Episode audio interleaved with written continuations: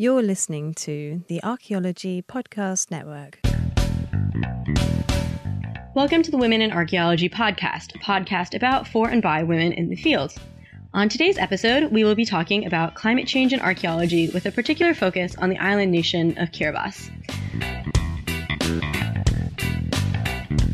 Joining me for this discussion are Emily Long, Kirsten Lopez, and Kiribati scholar Michael Roman.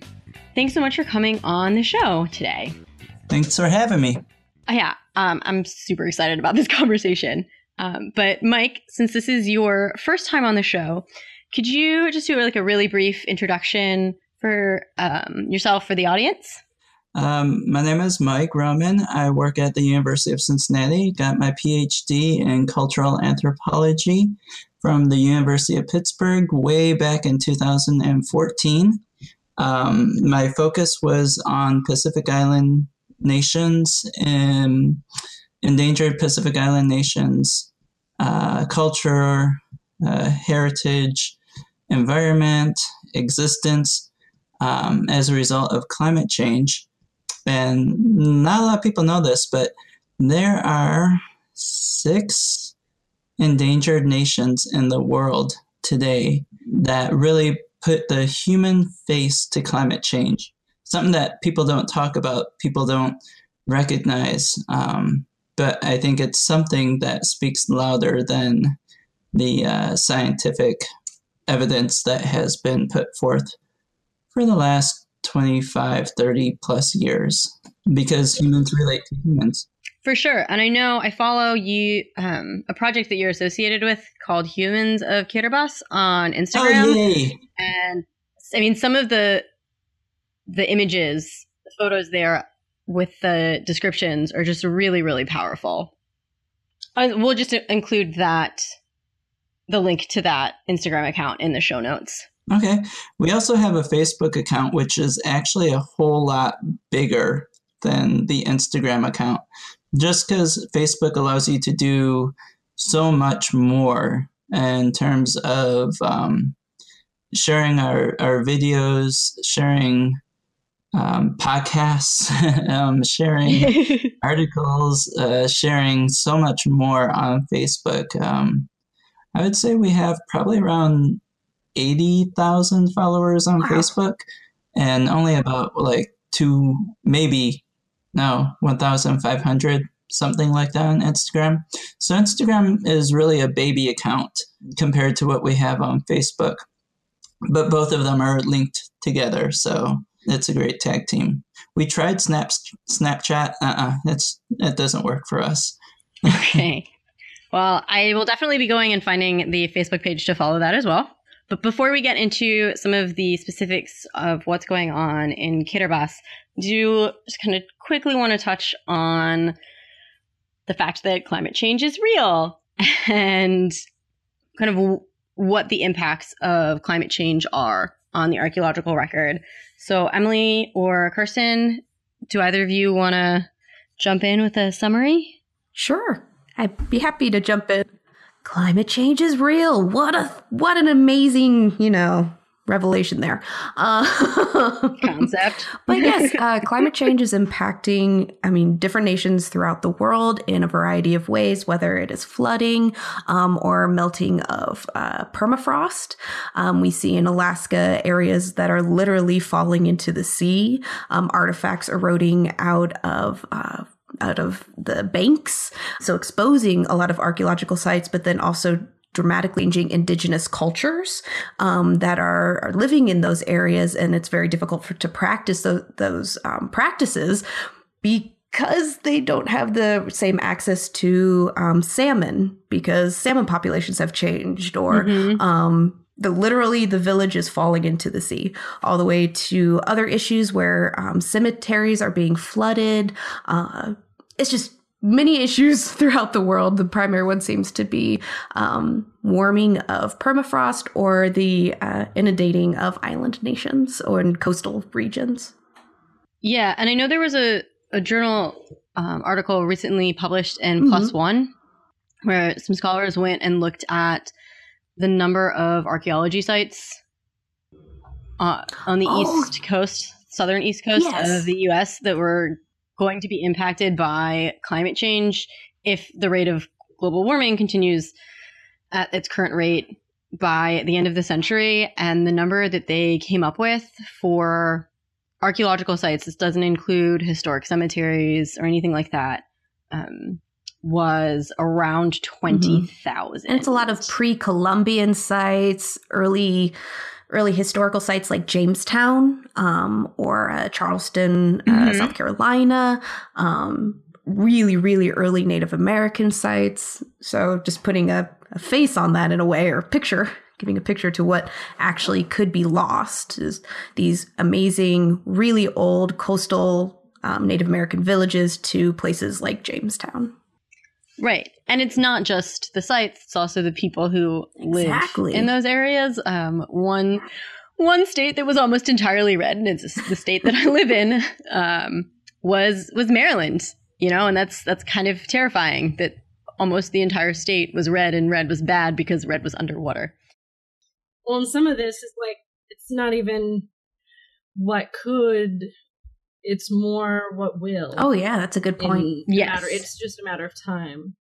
Um, there are things that we can curb to slow it down, and depending on kind of what scale you're looking at, you know, the the rate of flooding in different areas, we've already started to see, you know Oh yeah, this this definitely isn't a problem of the future. This is a problem that's happening mm-hmm. right now. Um, and if we could now kind of shift it back to to Mike and Kiribati, since we did this nice little intro, um, can you tell us a little bit about what is currently happening in Kiribati? Well, what is currently happening is a result of climate change that you guys are talking about. Um, but what I tend, what I'm writing about right now is a, um, a manuscript called When There Was No Money. Um, because so much of island life is life without money. There's a different way of being in the United States versus being in the Pacific Islands uh, of Kiribati, of Marshall Islands, of Tokelau, of Tuvalu, of small scale societies. And um, something that they always tell me and I joke about, which is it's true, but there's a saying in Kiribati that goes, in Kiribati, family is everything, and everyone is family. Hmm. Now, to take those words and try and imagine what your life would be like if you were related to everyone in the USA and you cared about everyone in the USA because they cared about you, your being, your existence depended on their existence. Mm-hmm. That's how it is in the islands. And um, when when we talk about climate change, we're talking about greed. We're talking about money. We're talking about who can make the most profit at the end of the day. And my um, a really close friend, a really close relative of mine, was the uh, is the former president of the nation, and he always talks about climate change as being the greatest moral crisis in mm-hmm. today's modern era. Moral crisis he comes at it from the same standpoint that I come at it. Climate change is not about ecology. Climate change is not about science. Climate change is about greed, is about power, is about wealth, is about hoarding, is about selfishness. Mm-hmm. And so much of the science that has been hidden by Exxon, by large corporations, is almost reminiscent of what happened with the tobacco industry. And Naomi Oreskes and Eric M. Conway wrote about this in their book, great book, Merchants of Doubt. How doctors were bought to say that smoking doesn't cause any problems. All the movie actresses and actors, and it's glamorized. This is good. This is nice. This is this is the same thing that they did with climate change. Right. They they made it seem like it wasn't a problem. We knew about this in 1989. I have a statement. November 16, 1989. Kiribati Minister from Home Affairs and Decentralization, Babera Kirata, stated this at the conference on sea level rise in Malé Island, which nobody knows about. There was a conference in 1989. There were conferences in 1985. There were conferences in 1970s talking about sea level rise. They were not heard. The voices were not heard, were not exposed. This is one voice that said, Over the centuries, the question of rise in sea level was never heard of. Our ancestors had lived happily for centuries on our islands without fearing that one day our beautiful homes may be lost as a result of the deterioration in the environment. Now, Lapita pottery, talking about archaeology, Lapita pottery shows the progression from Southeast Asia into the Pacific, modern day Taiwan, into the Pacific via the northern and the southern routes. Um, a, a, lot of our listeners are not um, necessarily um, academics. So, can you, if you're going to talk about Lapita pottery, and I'm interested to hear about it, can you kind of explain briefly the time period that that's from? And oh, just yeah, break it down a little bit more because Thank I also. You. Not my area of specialty. I don't actually know what Lapita but pottery we really is. want to know. So uh, help. Perfect. Thank you. Yes. So uh, you're familiar with the uh, Pacific Islands and mm-hmm. just the vastness of the Pacific yes. Ocean. Yeah. The migrants into the Pacific Ocean came from Southeast Asia, modern day Taiwan. And as they traveled by land, by the Sahul Bridge, by what was exposed, because when they traveled, 10, 15,000 years ago, there was um, uh, the sea level was a lot lower at that point in time. And so they could cross by land into Papua New Guinea, over to Australia, down to um, the southernmost points of Australia, Tasmania, which today it's all covered by water. But when they got further and further into the Pacific, they go to the end of Papua New Guinea and they're like, oh, can't go anywhere else. End of Australia, oh, can't go anywhere else. What are we going to do? Well, I don't know. We'll travel by boat. So, lashing canoes, lashing rafts, making canoes. they traveled. They were voyagers. If you ever see Moana, this is what Moana is about. They were voyagers and they traveled by these double rigged hull canoes, huge, amazing things splicing through the ocean as fast as the wind could take them. When they traveled, they traveled intently. They traveled on purpose. they brought with them chickens, hey hey, from Moana.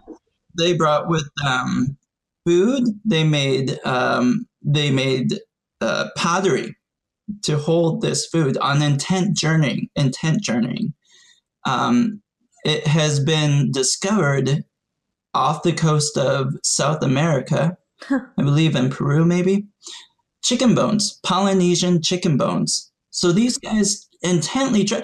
A chicken didn't just jump on a raft and end up in Lima. It was intentional voyaging. Mm-hmm. And the Lapita pottery was part of this intentional voyaging. The Lapita pottery was made, crafted to transport goods, grains, food, whatever it is, on these voyages. And I actually held a piece of Lapita pottery in Fiji.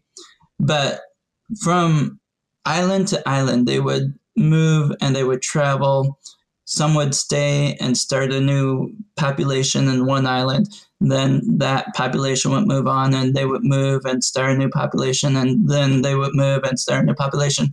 And all of this can be traveled, can be carbon dated by the Lapita pottery, and more so, it can be tagged because there were certain uh, designs carved into the potteries, and we can actually see this crew that traveled with this marking on their pottery ended up in Tonga and then moved on to you know, Fiji, and then moved up to um, moved over to Samoa, and then moved up to Kiribati. All of these shards are collected, and that's kind of how we discover the travels of the Pacific Islanders. Moana makes it easily understandable for anyone to, to see and to experience, but it's true. And those designs that, oh, I forget the main character. Come on, help me out here. Big tattoo guy. Maui. Oh, Maui. Maui. Maui. Maui. Duh. All these tattoos that he is wearing have strong Mhm. meaning of their lineage, where they come Oh, from, neat. who they are, which match the pottery. So there is a relationship between this Lapita pottery and the Pacific Islanders that happened thousands and thousands and thousands of years ago. Mm-hmm. So when Kirata says over the centuries the question of rising sea level was never heard of, yes, your ancestors lived happily for centuries on the islands without fear of one day their homes being lost as a result of climate change. It's true. The Lapita pottery says Right. so. the carbon dating evidence says so. And while you mentioned that in the in the past the water levels may have been um, somewhat lower in that area of, of the world, They were there was land bridges. the yeah, but the the kind of change in shoreline that uh, is being seen today is is really market. Um, I was reading a little bit before we started this recording about the I think it was called the King Wave or the the King Tide, King Tide, King Tide. um, and How often do those happen? The next one is happening Oh. in 15 days. all right, that's terrifying. Um, Oh, January has seen two, or we've seen one so far, but we will see another one at the end of this month. Yeah. And the thing is, it's normal. Like king tides come about because of the gravitational forces on the planet Earth as a result of the pull from the moon. The moon controls the tides, it controls the high tide, the low tide. And the difference is we are starting to see stronger and higher king tides, particularly because there's more water. Right. And I mean, how much coastline has Kiribati lost in the last 10 years, let's say? If you had to estimate. It's hard to say, but I'll, I'll give you photographic evidence. Um, right well, now, so we we can link to that in our notes, but if you had to estimate, um, it's it's. I hate estimating because um, you know people want to get down to the numbers Mhm. and down to the inches or down to the meters when it's not Mhm. about that. It's not about inches or meters. It's about survival. mhm. And I can imagine these places are being largely inundated to the extreme. A lot of houses being lost. Is that what's occurring? Oh yeah. Oh yeah. You know, another thing about climate change is that it really impacts not only the tides, but also the weather. The more moisture in the air over a warm oceanic area, the more freedom tropical cyclones gain to move whichever and wherever they want to go. The the impetus for for humans of Kiribati was Cyclone Pam. The first time ever in recorded history that Kiribati was hit by a cyclone. Kiribati is straddled right between the, the trade winds, you know, 10 degrees north and 10 degrees south of the equator. It's calm. It's relatively calm because the trade winds are going one way in the north and one way in the south and leaves the Pacific equatorial region calm. But Cyclone Pam broke that and went up to Kiribati and destroyed so much of Kiribati before it went on down to Vanuatu and destroyed so much of Vanuatu. And these cyclones are gaining more strength and more power because of climate change. that's something that you see um, elsewhere. I mean, the the U.S. has certainly had some terrible hurricanes this year. That you know we're um, Yeah, made possible recently. by climate change. I think Ireland got hit by a hurricane, um, which was which was climate change. So it's having a devastating effect all around the world, and it's certainly outside of the norm. Um, and I think that on that note, we need to go to break. But when we come back, we're going to talk a little bit more about Kiribati and um, some of the heritage concerns um, that they are facing. Network is supported by our listeners. You can become a supporting member by going to arcpodnet.com slash members and signing up. As a supporting member, you have access to high quality downloads of each show and a discount at our online store and access to show hosts on a members only Slack team. For professional members, we'll have training shows and other special content offered throughout the year. Once again, go to arcpodnet.com slash members to support the network and get some great extras and swag in the process. That's arcpodnet.com slash members. Hi, and welcome back to the Women in Archaeology podcast. So far on today's episode, we have been discussing some of the issues with archaeology and climate change, particularly issues that are facing the island nation of Kiribati. And before the break, we were talking a little bit about some of the specifics of what's going on in Kiribati um, and the the issues of climate change in the Pacific in general, as well as some general Pacific history, which I was really, really happy to have because it's not my area of expertise. Um, but Glad to if we- provide it. yeah, I'm super happy about it. Um, but Mike, if you could talk a little bit about some of the heritage concerns that are happening about um, archaeology sites with this, um, you know, maybe some of this pottery that's disappearing under the water, um, along with issues of like family burial grounds. And I know there are some issues around that that are really poignant. Um, Yeah. So I'll just bring it closer to home, U.S. home. Um, Back in 1940, I'm gonna get this wrong, but I want to say the late November 1943, there was a big battle in uh, Tarawa called the Mhm. Battle of, oh, the Battle of Tarawa, um, in Betio between the Japanese and the U.S.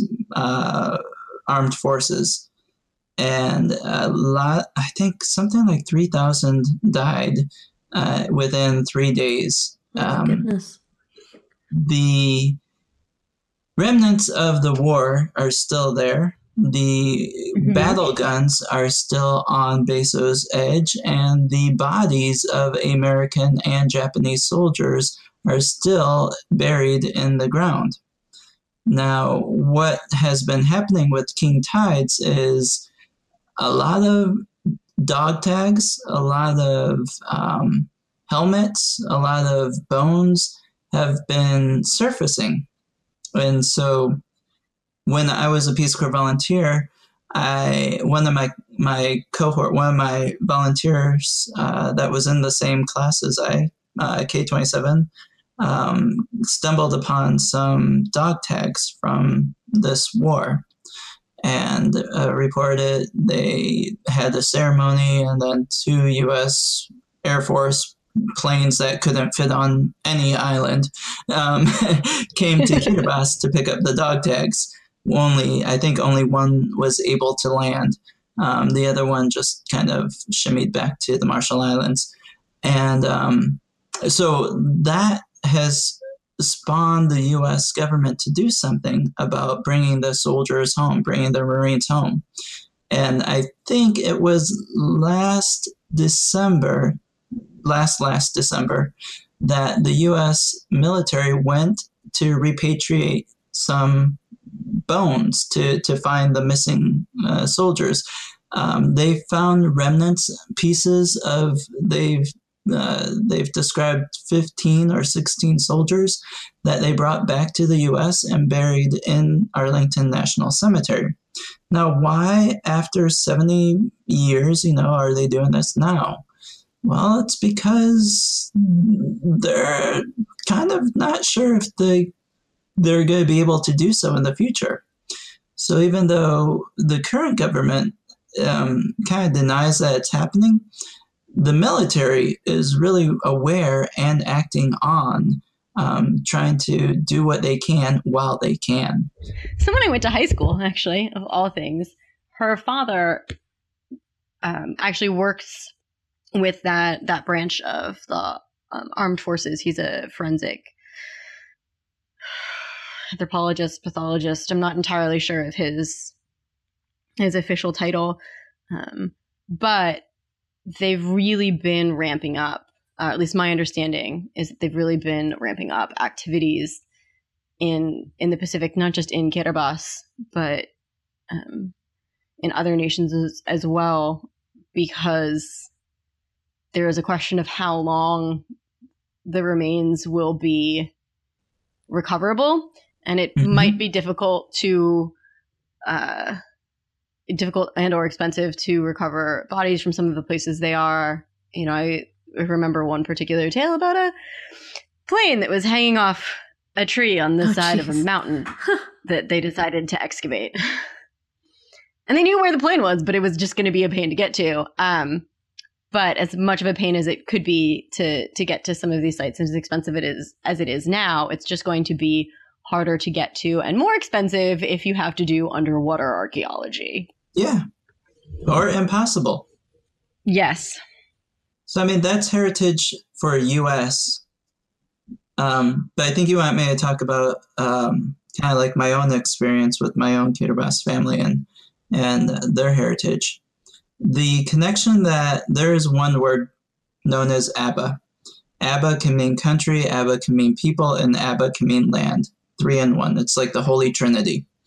Um, mm-hmm. The the connection that the land has to the people and the people have to the land is cosmological in a sense because not like here in the USA where you grow up in one house and then your dad gets another job or your mom gets another job you move to another place and then you go college and you go another place and then you get a job and you go to another place um, we're not we're we are a very mobile society here in the USA to a large part in comparison with Kiribati.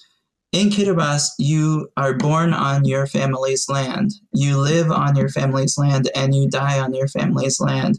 And when you die, you are buried in that family's land. So you are so tied to that land that um, when you die, you go and you join the ancestors to watch over that land for future generations. So land is essential to a Kiribati identity personhood, and existence.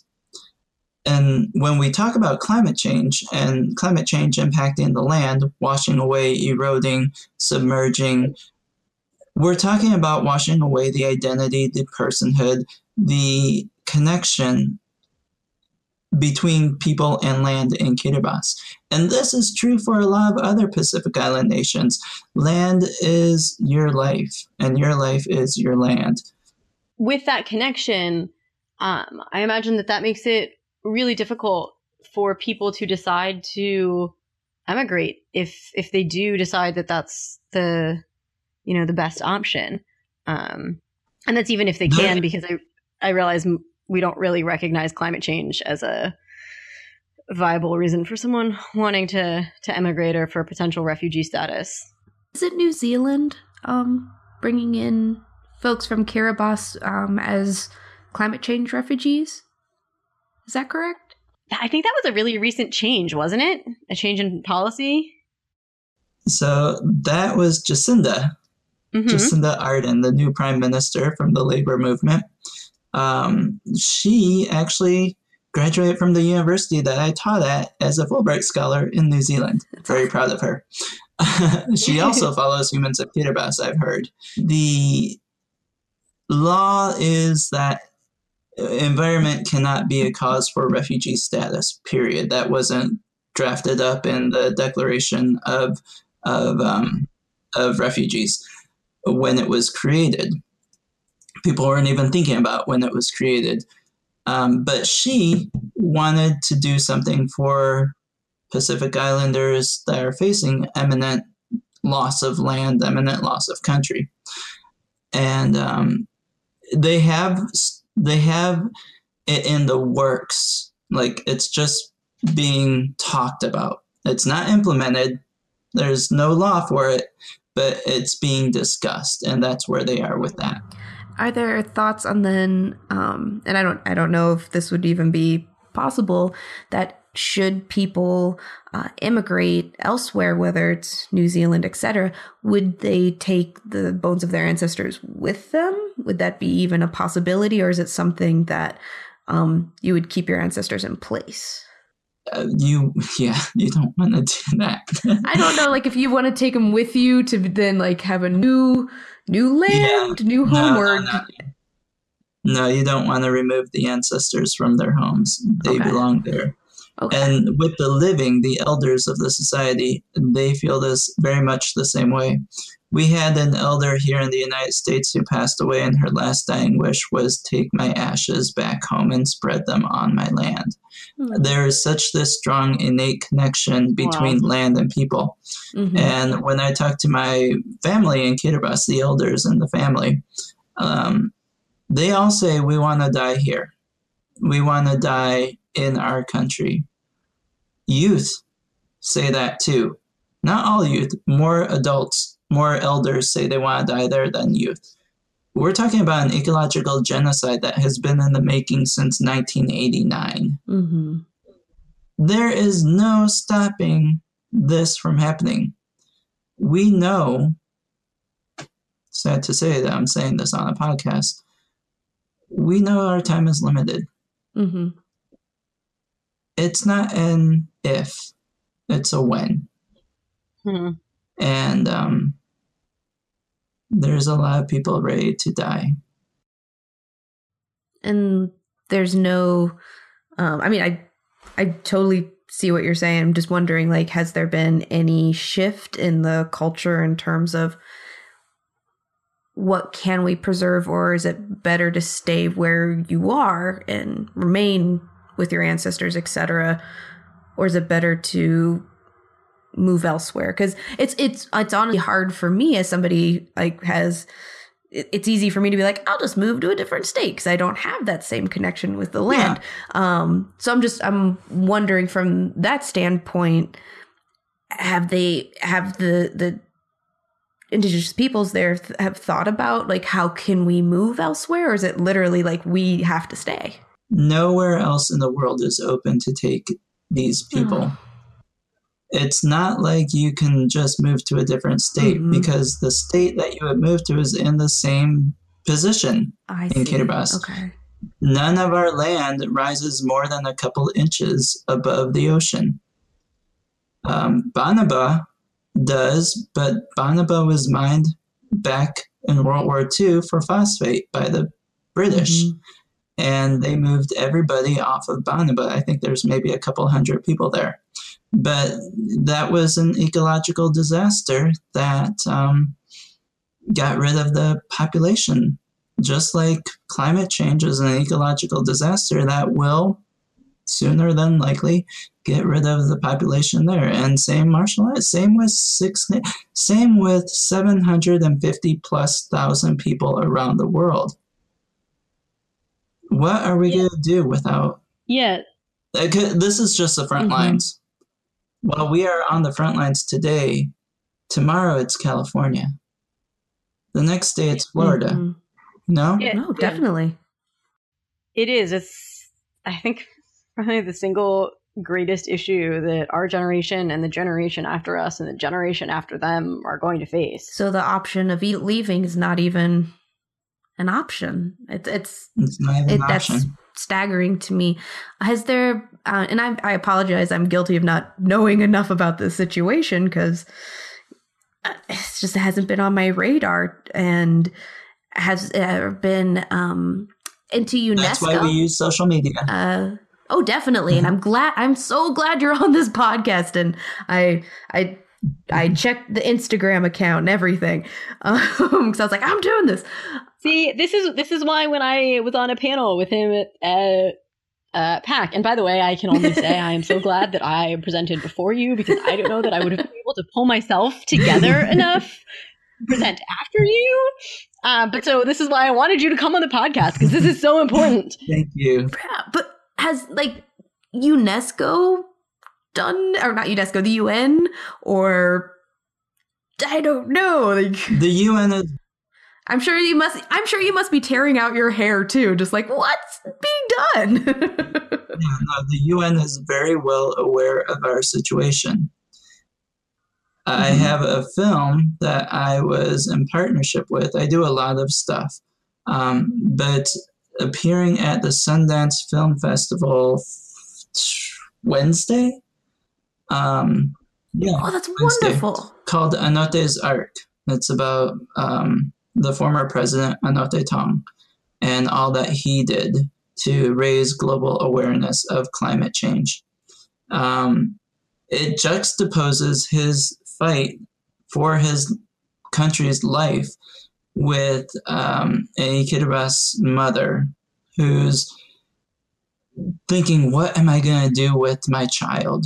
What am I going to do with my future? What is what?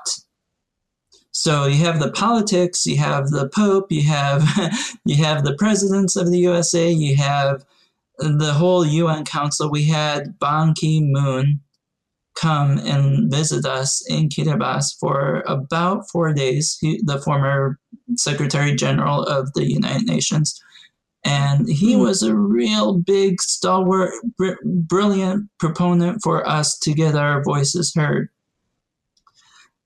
and it did a lot for us. But the actions have not followed the warnings. Hmm. Mm-hmm. So, in an ideal world, Mike, what would you like to see happen over the next 10 or 15 years? The whole point of humans of Kiribati is to paint a human face, to create human connections to humans, create awareness, but not only awareness, empathy. Empathy for Mm-hmm. people you've never even heard of because there are so many countries that I've never heard of. It's just I'm passionate about this, and I got a gang of 15 youth in Kiribati who are as passionate about this with me as I am. We're fighting for our lives on Facebook. We're fighting for our lives on Instagram. I created it because Kiribati is a beautiful country me and my cousin created it because Kiribati is a beautiful country with beautiful people, beautiful language, beautiful culture, beautiful everything. And at the very least, I want our stories to be known before they can't be known anymore. Yeah. I mean, that's just so Mhm. heart wrenching. Um, and uh, so important. But I kind of want to cry.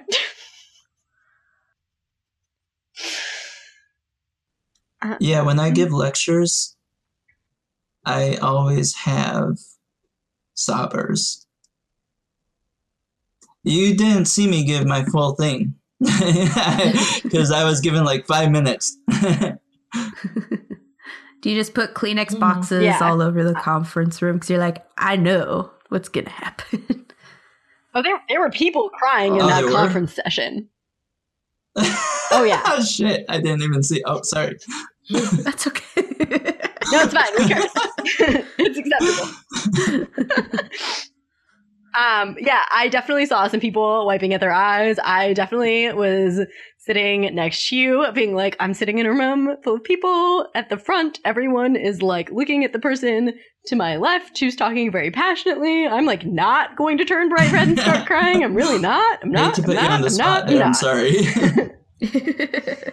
No, no, it it was so good. Um, it was so powerful. And actually, if you have a, a link to the the video that you showed during your presentation, I would love to include that in our show notes. Google Mike Roman and Kiribati, and you'll find so many things. Um, Okay. yeah, just Google Kiribati CBS. And the Okay. reporter was Seth Jones, S E T H J O N E S. All right, excellent. We will be sure to put that in the show notes. My most recent one was with Al Gore Oh, um, for his climate reality project. So if you Google climate reality project Kiribati, you'll see like a a newer one. That was fun to do. That was fun to man. Yeah, Al Gore. Right? Well, we will definitely get both of those, um, or all of those. oh, and then you know Anote's Ark, uh, the the Sundance Film Festival this week. Which, unfortunately, this this podcast will be released after the the Sundance. That's fine. Um, but I That Yeah. just means people will be Oh, able to find it. there. Be like, it's available. Look it up. Yeah. Well, on that note, I think that we're going to head to our second break. Network is supported by our listeners. You can become a supporting member by going to arcpodnet.com slash members and signing up. As a supporting member, you have access to high quality downloads of each show and a discount at our online store and access to show hosts on a members only Slack team. For professional members, we'll have training shows and other special content offered throughout the year. Once again, go to arcpodnet.com slash members to support the network and get some great extras and swag in the process. That's arcpodnet.com slash members.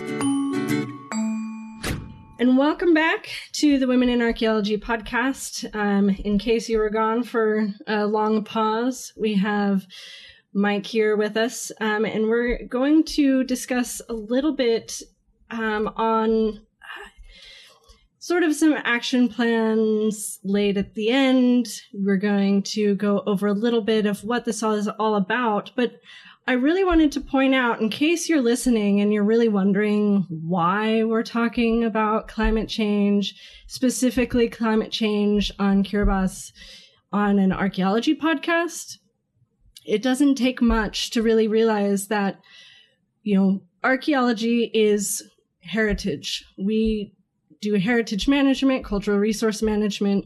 Uh, it's all the link between the people and the past. And looking at climate change and the unfortunate and dire situation in Kiribati, it kind of brings home that we're all in this together.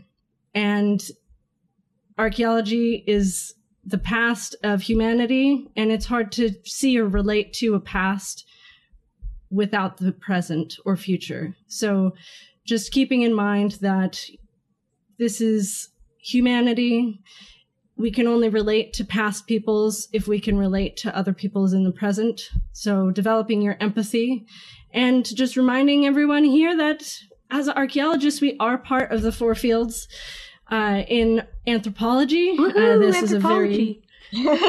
American approach to archaeology, I, I recognize, um, but that is definitely the approach that at least we're all here, American archaeologists. So, um, and that's that's where I want to pass it on. So during the the break, Mike, you made a a really interesting comment that I would like to go back to, which is actually a little bit off that topic, um, but I think it's important to present as unbiased. uh, you know, and, uh, an outlook as possible because no one would ever accuse us of being biased. Um, We're not but, but you did liberal or anything. mention, right? Oh, us. Um, but you did mention briefly that there are some individuals in Kiribati who, uh, much like our current administration, don't believe in in climate change. Um, and if you just want to really quickly address that, so that at least we acknowledge it. Yeah, yeah, yeah, definitely. So it's hard to um, to deny something that's on your front door, um, but it does happen, and there's a very good reason I think for it. God, biblical terms, uh, Kiribati is a Christian nation, and in the Bible it says, you know, God promised Noah never to flood the earth again, and as a a testament to that, he created the rainbow, which would remind everybody of this covenant. Now, in Kiribati on the equatorial Pacific, with lots of water vapor in the air and enough sunshine for anyone to ever want in their entire life, it's very, very easy to see rainbows on an almost daily basis. Oh so there is that constant reminder that God promised Noah and made this ark of color in the sky to remind everybody that the earth would never flood again. So if you take the literal uh, interpretation of the Bible and the promise, yeah, people don't believe that climate change would happen because God promised there never to be a flood again. So even on the front lines of climate change, we still have different viewpoints, which it's fine. And uh, and yeah, that's that's something that I didn't expect to see when I went there for the very first time, but definitely found out that it existed um, within my own Kiribati family. Mm-hmm. Although you you made another really interesting point in the the break that it a different interpretation is that it's not God who's causing the flooding; it's humans. Mm-hmm. Yeah, yeah, like it, it, it's not God necessarily that's breaking his or her or its promise. It's we were entrusted biblical, uh, biblical reference. We were entrusted to care for the earth. You know, it's our one common home, as Pope Francis always says. But we kind of messed up along the way of taking care of the planet. And um, greed, profit, money, pollution, chemicals, you know, all that took over. And uh, we are where we are today, if you if you uh, want to look at it in that light. Yeah. Now that that being said, we are not past the point of, of no return. I mean, there's there's some amount of climate change that is going to happen because there is, you know, the amount of greenhouse gas in the the atmosphere um, that already exists. But mm-hmm. we can certainly still alter our path um, as individuals, as groups of people, as nations, mm-hmm. um, to make sure it doesn't get mm-hmm. worse. Um, and and it will to some degree get worse because climate change isn't I do something day one and there's a reaction day two. There is some lag time there. Um, so there's some amount of, of damage and some amount of change that is just going to happen. But yeah. there are, are certainly things that we can do moving forward to minimize future damage. Yeah, yeah, definitely. The one thing that I, I hear so much about, I go to conferences, I go to presentations, and all of these scientists are talking about, well, we can capture carbon and turn it into stone, or we can develop this new technology to uh, cut down the use of fossil fuels in electric hybrid cars or whatever it is. But this takes time and this takes money one thing that doesn't take time and doesn't take money is to be kind, to think about humanity as a family, not as, you know, a distant entity from one another. And so when we're talking about humanity and when we're talking about being kind to other people, and, you know, number one, be aware that this is happening it's not just something abstract. This is a real thing that is ending lives. Um, it has killed people in Kiribati. People from people have died from climate change. A lot of youth have died from climate change. I have in my desk a bottle of salinized well water to remind me of Junie's life um, who you know purports me to who pushes me to talk on climate change and bring the human faces of climate change um, to everyone and anyone I can see. It's that human face, it's that human connection. I think that needs to be acted upon, not technology. Mm-hmm. Although technology helps, it's just we can change our patterns of behavior to be kinder to other people and to the planet a lot easier than we can turn carbon into stone. Well, and I certainly remember the the phrase, and you said it at the beginning of the podcast, but you also said it in your conference presentation in October, and it's really, really stuck with me since then. Um, in Kiribati, everyone is family, and family is everything. And if we viewed mm-hmm. other human beings, whether it's the three of you who are on the podcast with me, or you know, my twin sister, or someone on the other side of the planet who I will never meet. Mm-hmm. If I viewed, if we viewed all of those people as family and considered them in our actions, that would be mm-hmm. so powerful. And we could really mm-hmm. learn a lesson from Kiribati. And that's a that would be a radical mm-hmm. change too. Radical empathy. It yeah. would. In a way. you will care.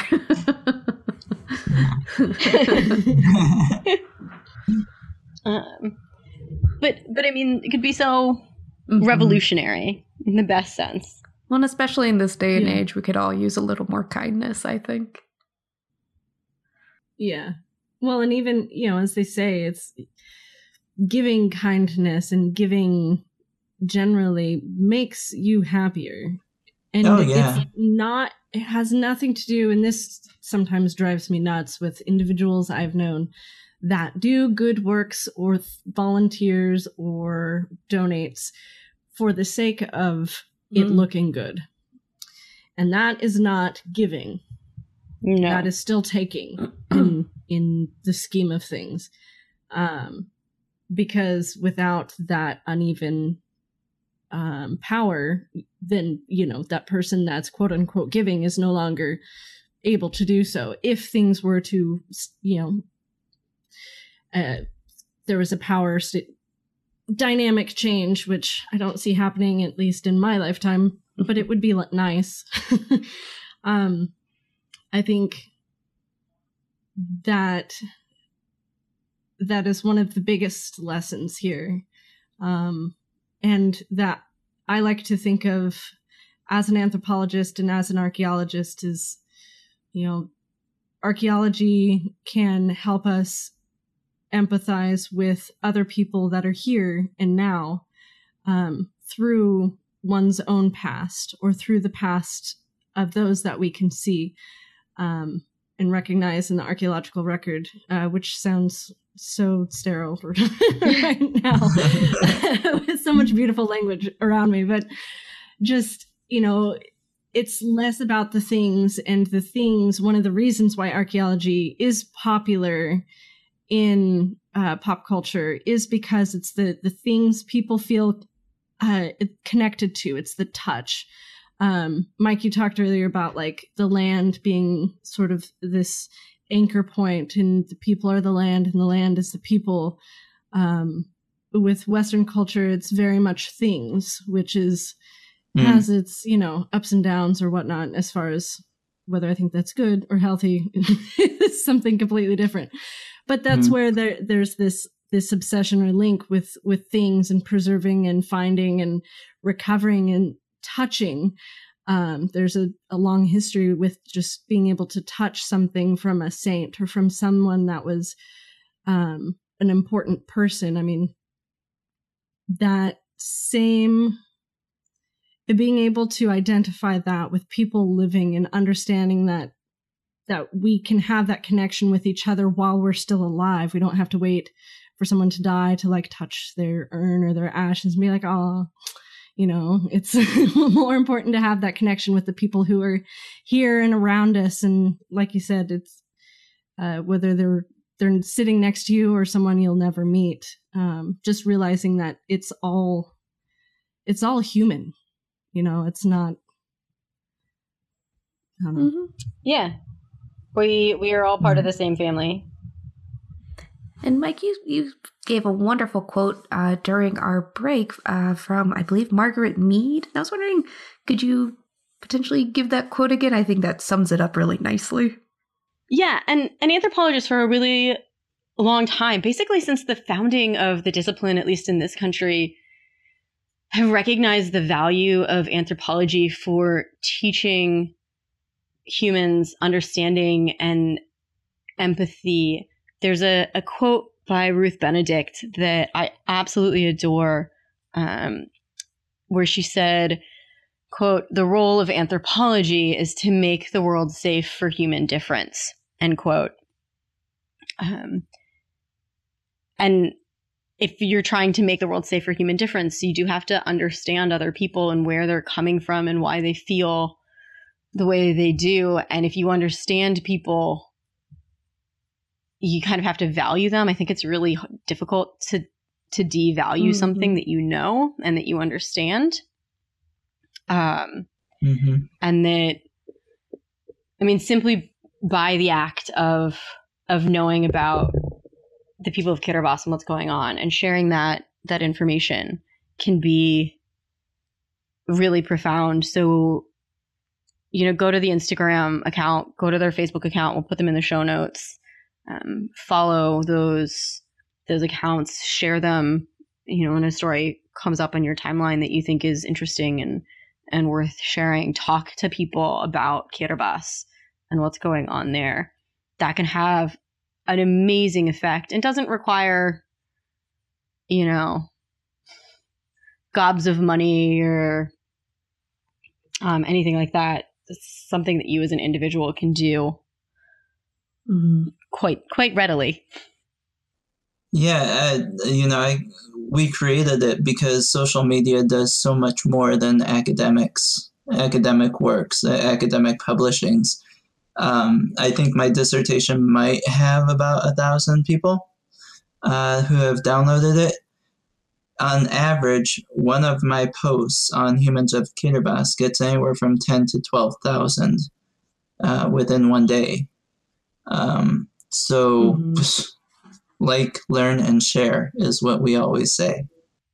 Yeah, I mean, just the the scale out of so curiosity, um, so the movie that's at Sundance, uh, will it be available like on um, Netflix, or will the full movie be available uh, for people um, on DVD? Will they be able to uh, watch it on Amazon? Any of that kind of thing?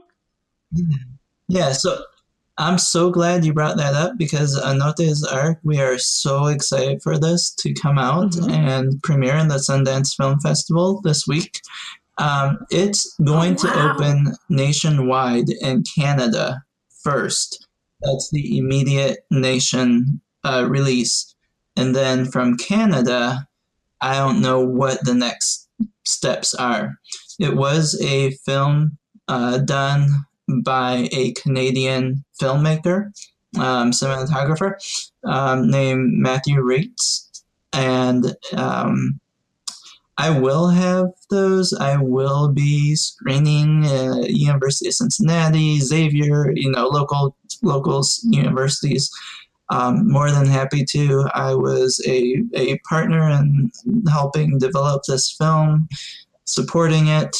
So um, super excited to to just bring this to the full screen, to the to the big screen, and and have people um, not only build their knowledge of, but building empathy for, you know, their larger family members all the way around That's the wonderful. world. Wonderful. I'm really excited about the success of that. I can't wait to see it.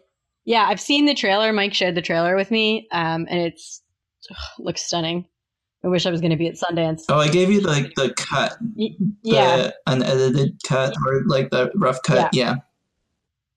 yeah. Um, so if you if you get the chance, um, go see it and talk to me about it.